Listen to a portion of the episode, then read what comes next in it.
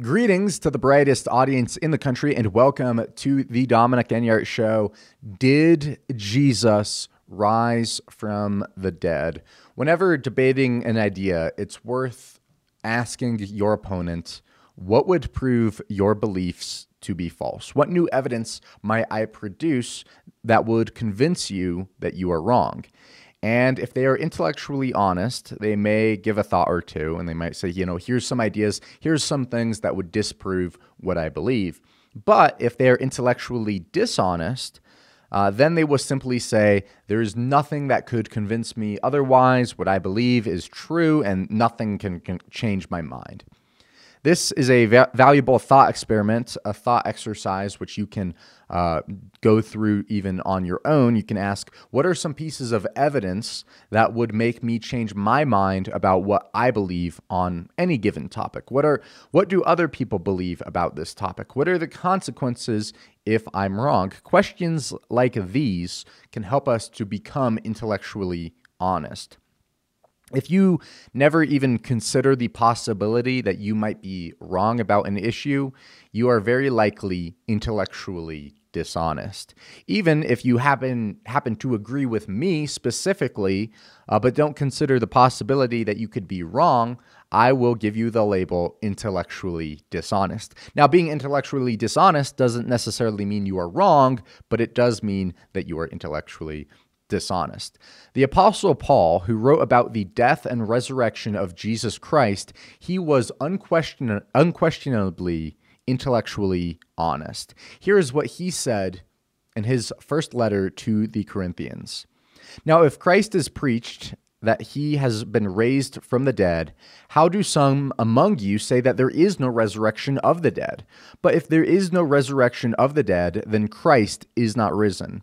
And if Christ is not risen, then our preaching is empty and your faith is also empty. Yes, and we are found false witnesses of God, because we have testified of God that he has raised up Christ, whom he did not raise up, if in fact the dead do not rise. For if the dead do not rise, then Christ is not risen. And if Christ is not risen, your faith is futile. You are still in your sins. Then also, those who have fallen asleep in Christ have perished. If in this life only we have hope in Christ, we are of all men the most pitiable. And so, Paul here, he makes the Christian faith falsifiable. He does what a lot of people, even Christians, are afraid to do. He takes a look at the resurrection of Jesus Christ and said, and he says, if Christ did not rise from the dead, then our faith is futile, and we of all men are the most pitiable. Then he goes on to say, But Christ did rise from the dead, and here's what we can learn from that. And so, Paul here, he makes this claim if Christ did not rise from the dead, then Christianity is false. The unstated flip side of that, however, is that if Christ did rise from the dead, Christianity is true and all other religions are false. Recently, here on the Dominic Enyart Show, we've been going through our worldview series. We've been taking a look at concepts such as God, the Bible, morality, trying to piece together, you know, where did these all come from? How do they fit together? And we're just trying to make sense and put together the pieces of, and the confusing aspects of the world. But I suppose in uh, I've been taking a long roundabout way. Uh, of looking at this because when you look at the evidence for the resurrection of Jesus Christ, it's almost eh, like a shortcut to the truth. And so that is what we are going to do here today. We are going to look at the evidence for the resurrection of Jesus Christ. And now there's a lot of people who disagree with Christians. They say that Jesus did not rise from the dead. But there are some things that even with those people about Jesus, we can agree, agree on Christians and secular li- secularists alike. Uh, the first thing that we can agree on is that Jesus was crucified, right? Jesus, uh, he was a real person. He was really crucified. He really died on a cross. And the secular world, they agree with this, at least the scholarly secular world. And we can look at some secular sources to confirm. Just to start, we can look at Webster's dictionary under Pilate. And if you recall, the Bible tells us that Jesus, he was crucified by a Roman ruler named Pontius Pilate. And if we look here under the, the definition of Pilate, the dictionary definition, uh, we could throw this up on the screen. The first century Roman uh, procurator of Judah and Samaria who condemned Jesus to be crucified. And so Pilate was a real person, Jesus was a real person, and secular sources agree. Turning to another very secular source, we can look at Britannica, see what they say about crucifixion. This is from Britannica here.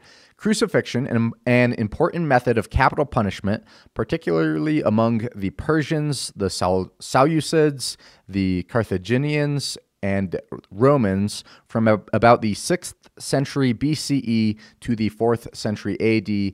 Constantine the Great, the first Christian emperor, abolished it in the Roman Empire in the 4th century AD out of veneration for Jesus Christ, the most famous victim of crucifixion. And so there we see Britannica saying, yep, Jesus, he was a real person. He was a victim of this uh, capital, this method of capital punishment, and he was a real person. This really happened. And then under punishment, Britannica continues there were various methods of performing the execution. Usually, the condemned man, after being whipped or scourged, dragged the crossbeam of his cross to the place of punishment, where the upright shaft was already fixed in the ground. Stripped of his clothing either then or earlier at his scourging, he was bound fast with outstretched arms to the crossbeam or nailed firmly to it through the wrists. This is rough stuff. The crossbeam, continuing with Britannica, the crossbeam was then raised high against the upright shaft and made fast to it about 9 to 12 feet from the ground. Next, the feet were tightly bound or nailed to the upright shaft. A ledge inserted about halfway up the upright shaft gave some support to the body. Evidence for a similar ledge for feet is rare and late.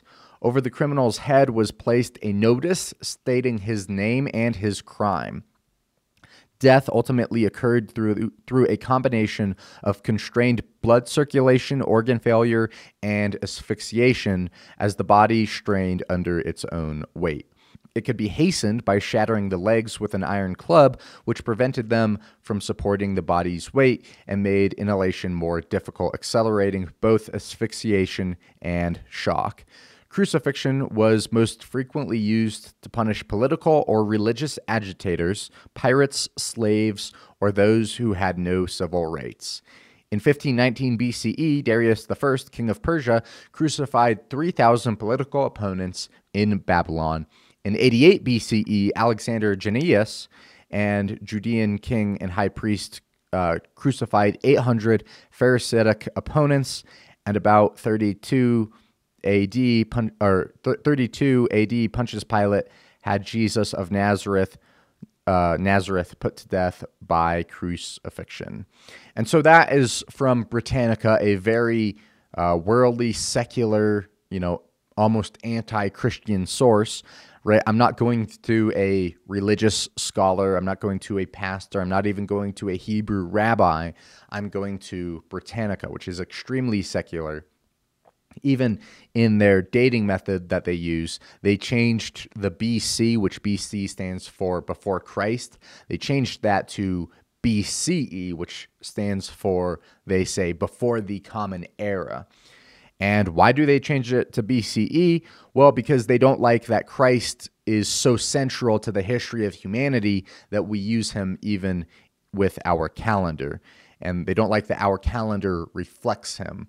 And so they change the calendar to BCE before the Common Era. What is the Common Era? Well, no one really knows. It's a mystery.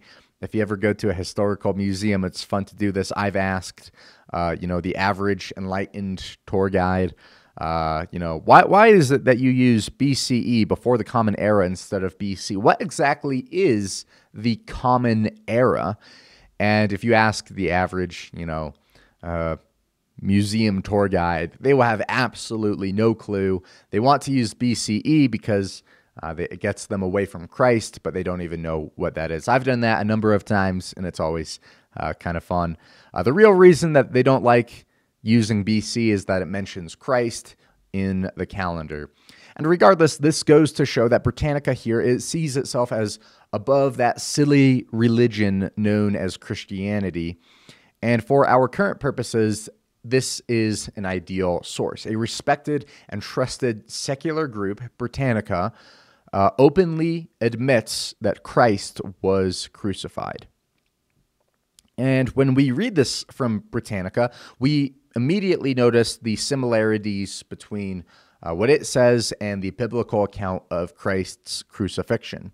A sign placed above his head, for example, uh, the death of Christ is not what is debated here. It is the resurrection of Christ. So we read there from Britannica over the criminal's head was placed a notice stating his name and his crime, such as recorded in John chapter 19. Now Pilate wrote a title and put it on the cross, and the writing was Jesus of Nazareth, King of the Jews.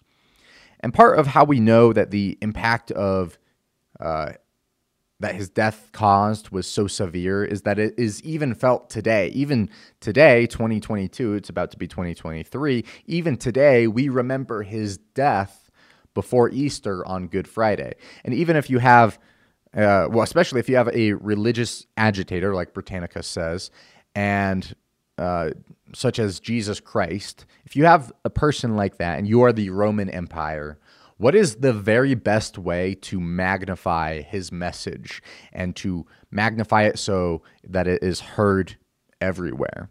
Well, the best way that you can magnify a, someone like that, a religious agitator, there you can magnify their message. The best way to do that is by turning that person into a martyr.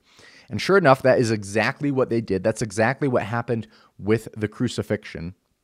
And when Jesus was crucified, that was talked about all throughout the world, and that is still talked about to this day. So much so that even anti Christian secularists, like those our folks over here at Britannica, they know how true his death was. They report it, they record it as historical fact. And so we know that Jesus was a real person. We know that he was crucified. And when the apostles wrote that, we know that we can trust them. This is, you know, widely accepted by everyone on both sides. I mean, you can maybe ignoring the, you know, random atheist in the YouTube comment section, every respected opinion on this matter, they all agree, yes, Jesus was a real person and he was crucified by the Romans, and that is how he died. Everyone agrees with that.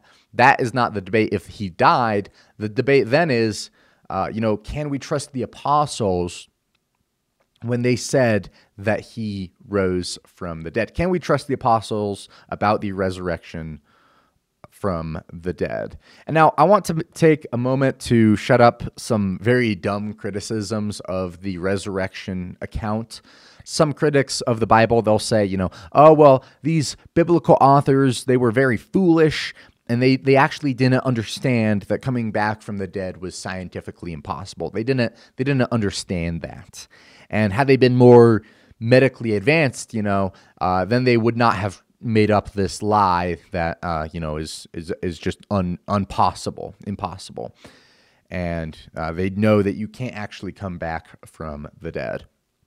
Now, this criticism is silly just on its face. It was well known that, of course, people could not rise from the dead. When something unbelievable happens or seemingly unbelievable happens, that's when most people take note. If something un- seemingly unbelievable happens, it is going to be recorded. Let's say, for example, that, you know, next week that dinosaurs, which have been extinct for, you know, quite some time now, uh, they came back and they were ravaging New York City. Let's just theoretically say that happened. That would be something so wild and extraordinary and unbelievable that, of course, we would record it. We would film it. We would write about it. It'd be all over the news. It would be recorded.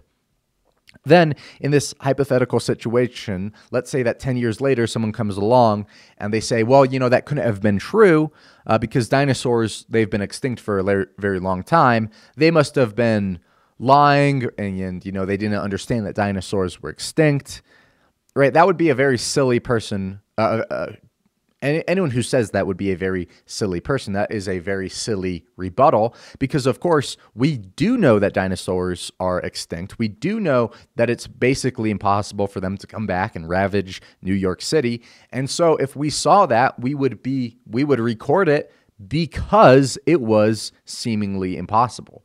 It would be its unbelievability that made it uh, that may, would make us want to record it. And so you know, great historians, they don't recall every single detail, only the important ones. I don't need to know that Lincoln, uh, you know, I don't need to know what he was drinking at that play. I just need to know that he was shot. And so with the resurrection, it wasn't that they didn't know that it was possible for people to be brought back from the dead and so that they thought they could get away with lying about it. It was they thought it was impossible. They thought, you know, hey, raising rising from the dead, that's not possible. But we see this guy who he rose from the dead. And so that's astonishing to us.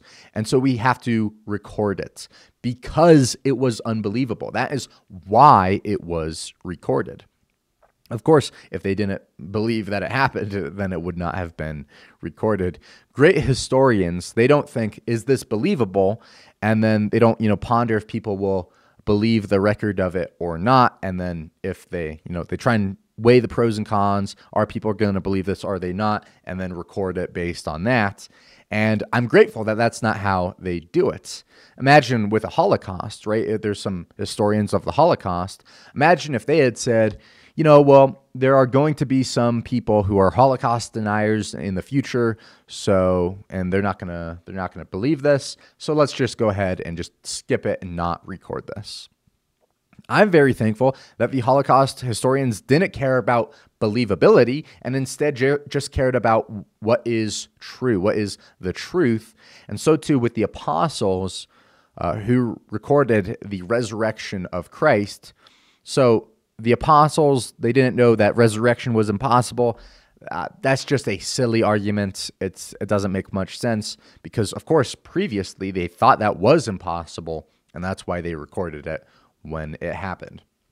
The next silly objection that I want to get out of the way is this idea that Jesus, he wasn't really dead. He kind of just, you know, maybe uh, he faked his death. That's what a lot of, uh, you know, biblical critics will say. And then when he, you know, came out alive, uh, people just thought that he had been resurrected.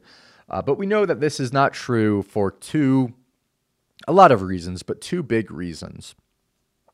First of all, the Romans were the ones who were crucifying Christ. It was the Romans who were doing this. And the Romans, they knew death and they knew death very well, especially with all they had a lot of people trying to fake their own deaths to, you know, get out of the punishment. Uh, but so they knew death. They knew very well what it looked like. They knew how to identify it. They knew how to, you know, differentiate between death and sleep and death and, say, a coma. They knew these things. They were around death all the time. And remember briefly, we, we saw from Britannica that breaking the legs would hasten the uh, death of the cross.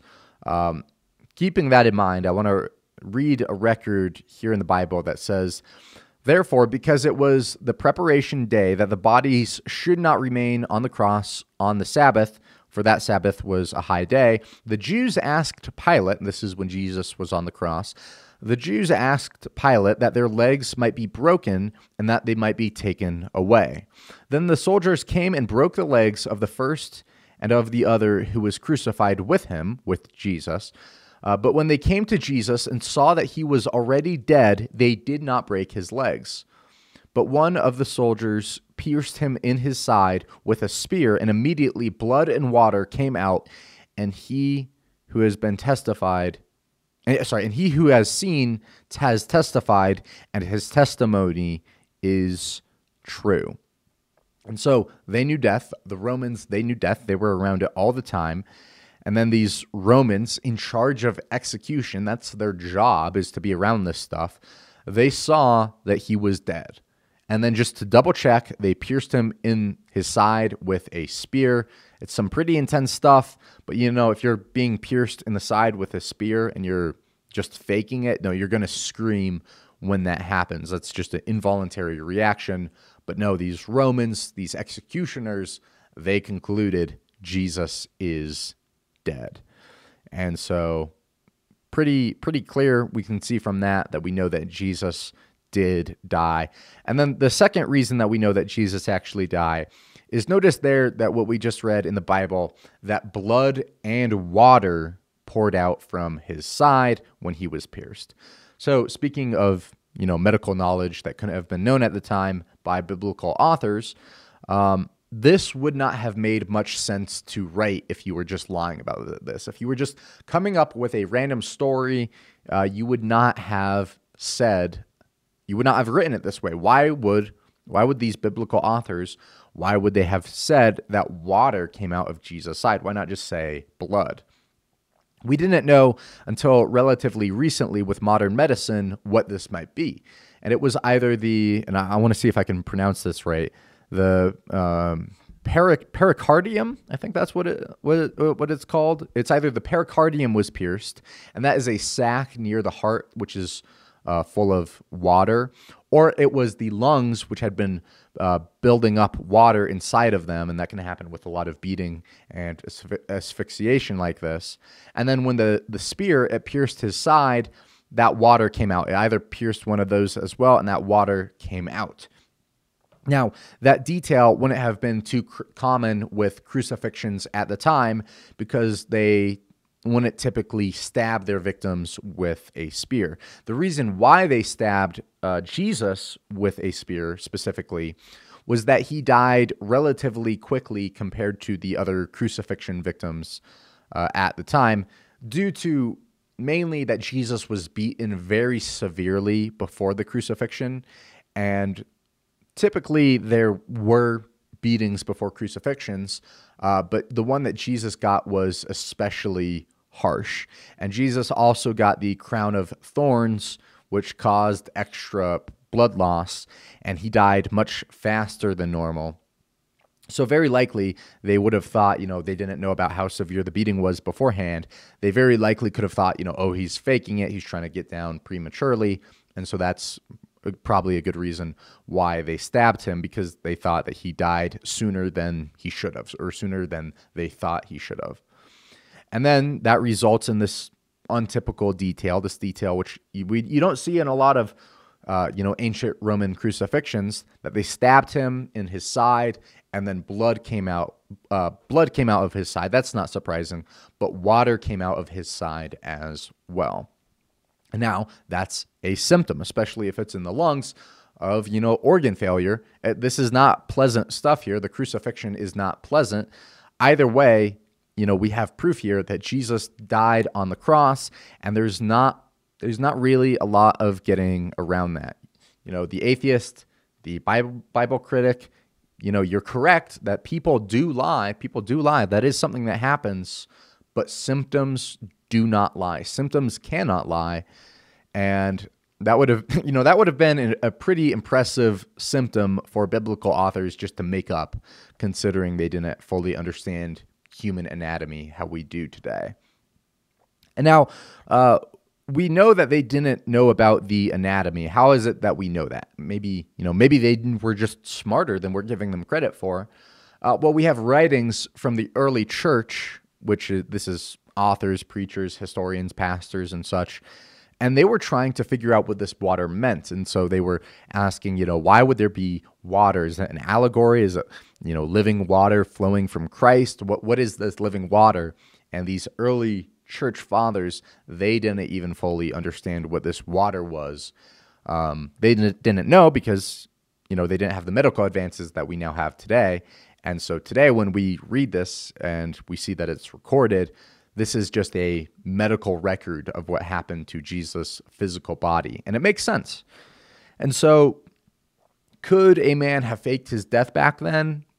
Yes, sure. But could a man have faked his death on the cross, fooled the Romans, and then shown a symptom that wouldn't be understood until thousands of years later? No, no, that's not really that's not really possible. And so, with these two rather silly criticisms out of the way, I'd like to dive into some evidence in support of the resurrection. And so, what do we have? We have Jesus, he was crucified. Uh, we know that the apostles, they were telling the truth about that. Everyone agrees so far. Then the question is did they lie about his resurrection? Did they lie about Jesus coming back from the dead? Now, this is a big topic the evidence for the resurrection of Christ. I know there was recently a scholar who published a 5,000 page analysis on just the evidence for the resurrection of Christ. And no, that's not a typo, that's uh, actually 5,000 pages, not 500 pa- pages, 5,000 pages. And so there's a lot to get to. And, uh, yeah, I'm not going to read all 5,000 pages. I'll, I'll admit that. Uh, but I'm just illustrating that there's a lot to get to.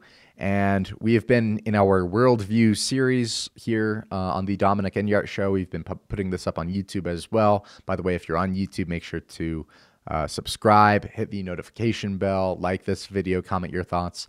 All of those things help us to grow out of our baby stages here on YouTube.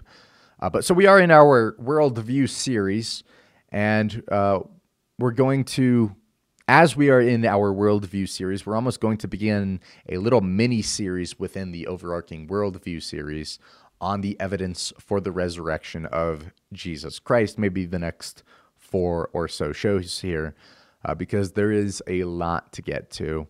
And so time flies when you're having fun. We're almost out of time here today, but I want to get to one major piece of evidence for the resurrection, and that is the violence endured by the apostles.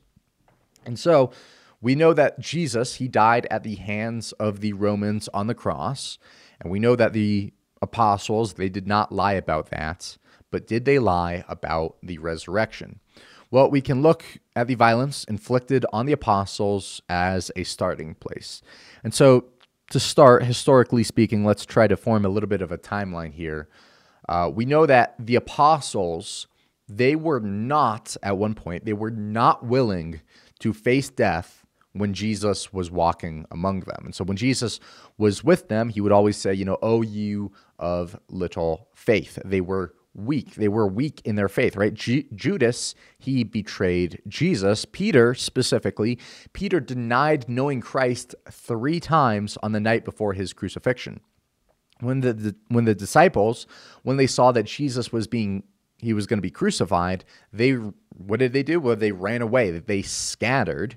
And we read in the historical account of Matthew that when Jesus was arrested, quote, then all the disciples forsook him and fled, unquote. They were cowards. They did not have the courage of their convictions, which makes sense, right?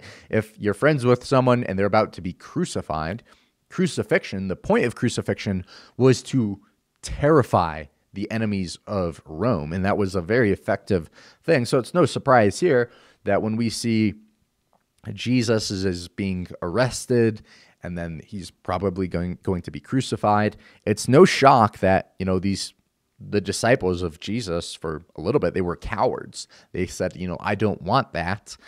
Uh, they ran, they fled, they betrayed Jesus, they denied knowing him, they hid, they hid alone, you know, just being like, you know, uh, you know, buckling up in a room almost, being like, "Oh, you know, psh, don't don't tell anyone here. We're here." Anything like that. They were cowards, and they did not have the courage of their convictions. Not exactly the type of people who who you would expect to be bold and loud and proud messengers on Christ's behalf. They were cowards. But then something happened. And, and what is it that happened? Well, it was something dramatic happened in their lives that changed them. Something changed them so dramatically that they became willing to die for their faith. They became willing to die to spread the message of Jesus. And what was that? What was it that changed? Well, whatever it was, it didn't happen until after the death of Jesus. And after his death, the disciples, the apostles, they then became willing to preach Jesus and loudly proclaim him. And they began to loudly proclaim his resurrection, right? The threat of Rome, the threat of crucifixion, that did not go away. Um, but these disciples, these apostles, they continued to preach. Despite the severe physical, painful potential consequences that were that they would have to bear for preaching, they they said, you know what? We're going to accept that this could happen to us. We are going to do right and risk the consequences. We are going to do right and risk torture. We are going to do right and risk death. And they became willing to suffer both torture and death without giving up their faith. Not only willing, not only theoretically willing to do that, but they actually ended up doing that for their faith. And so let's take a look at what some of the disciples and apostles went through for not renouncing their faith. These are all martyrs here, killed because they said, Christ rose from the dead. I am not going to take that back. And so Andrew, the brother of Peter, he was bound to a cross. Bartholomew, he was skinned alive and crucified. James, the brother of John, he was beheaded by Herod. Jude, he was beaten to death with a club. Matthew was staked to the ground. Peter was crucified. And cru- uh, Peter, when he was crucified, he actually asked, Can I be crucified upside down? Because I do not feel worthy to be killed in the same way that Christ was killed. So, Peter, he's a guy who genuinely believes what he's preaching. Philip, oral tradition says that he was tortured, impaled by iron hooks in his ankles, and hung upside down to die. Simon, not Simon Peter, Simon the Canaanite, he was crucified. Thomas was impaled by a spear. Mark had ropes bound to his neck and was dragged through the streets until he died. Luke was hung on an olive tree. Matthias was stoned and beheaded in Jerusalem. James, the half brother of Jesus, according to the historian Josephus, was beaten with clubs and was thrown off a 100 foot wall. Paul, he was beheaded by the Emperor Nero. And I want to mention a little bit more about Paul in here in a bit. Uh, Stephen, he was stoned for his faith. And if you read the account on that, they didn't disagree with him. They didn't say, you know, oh, no, you're wrong for saying this, and so we're going to kill you. Quite the opposite. They said, you know, we can't refute what you're saying. We can't we can't show it to be false and we hate you because of that, so we're going to kill you. And then he was stoned. And so these people, they went to their death professing and proclaiming Jesus Christ. The same people who were before Christ's death, they were terrified. Those same people after Christ's death, they said, We will sacrifice our lives in the most painful ways imaginable for this cause.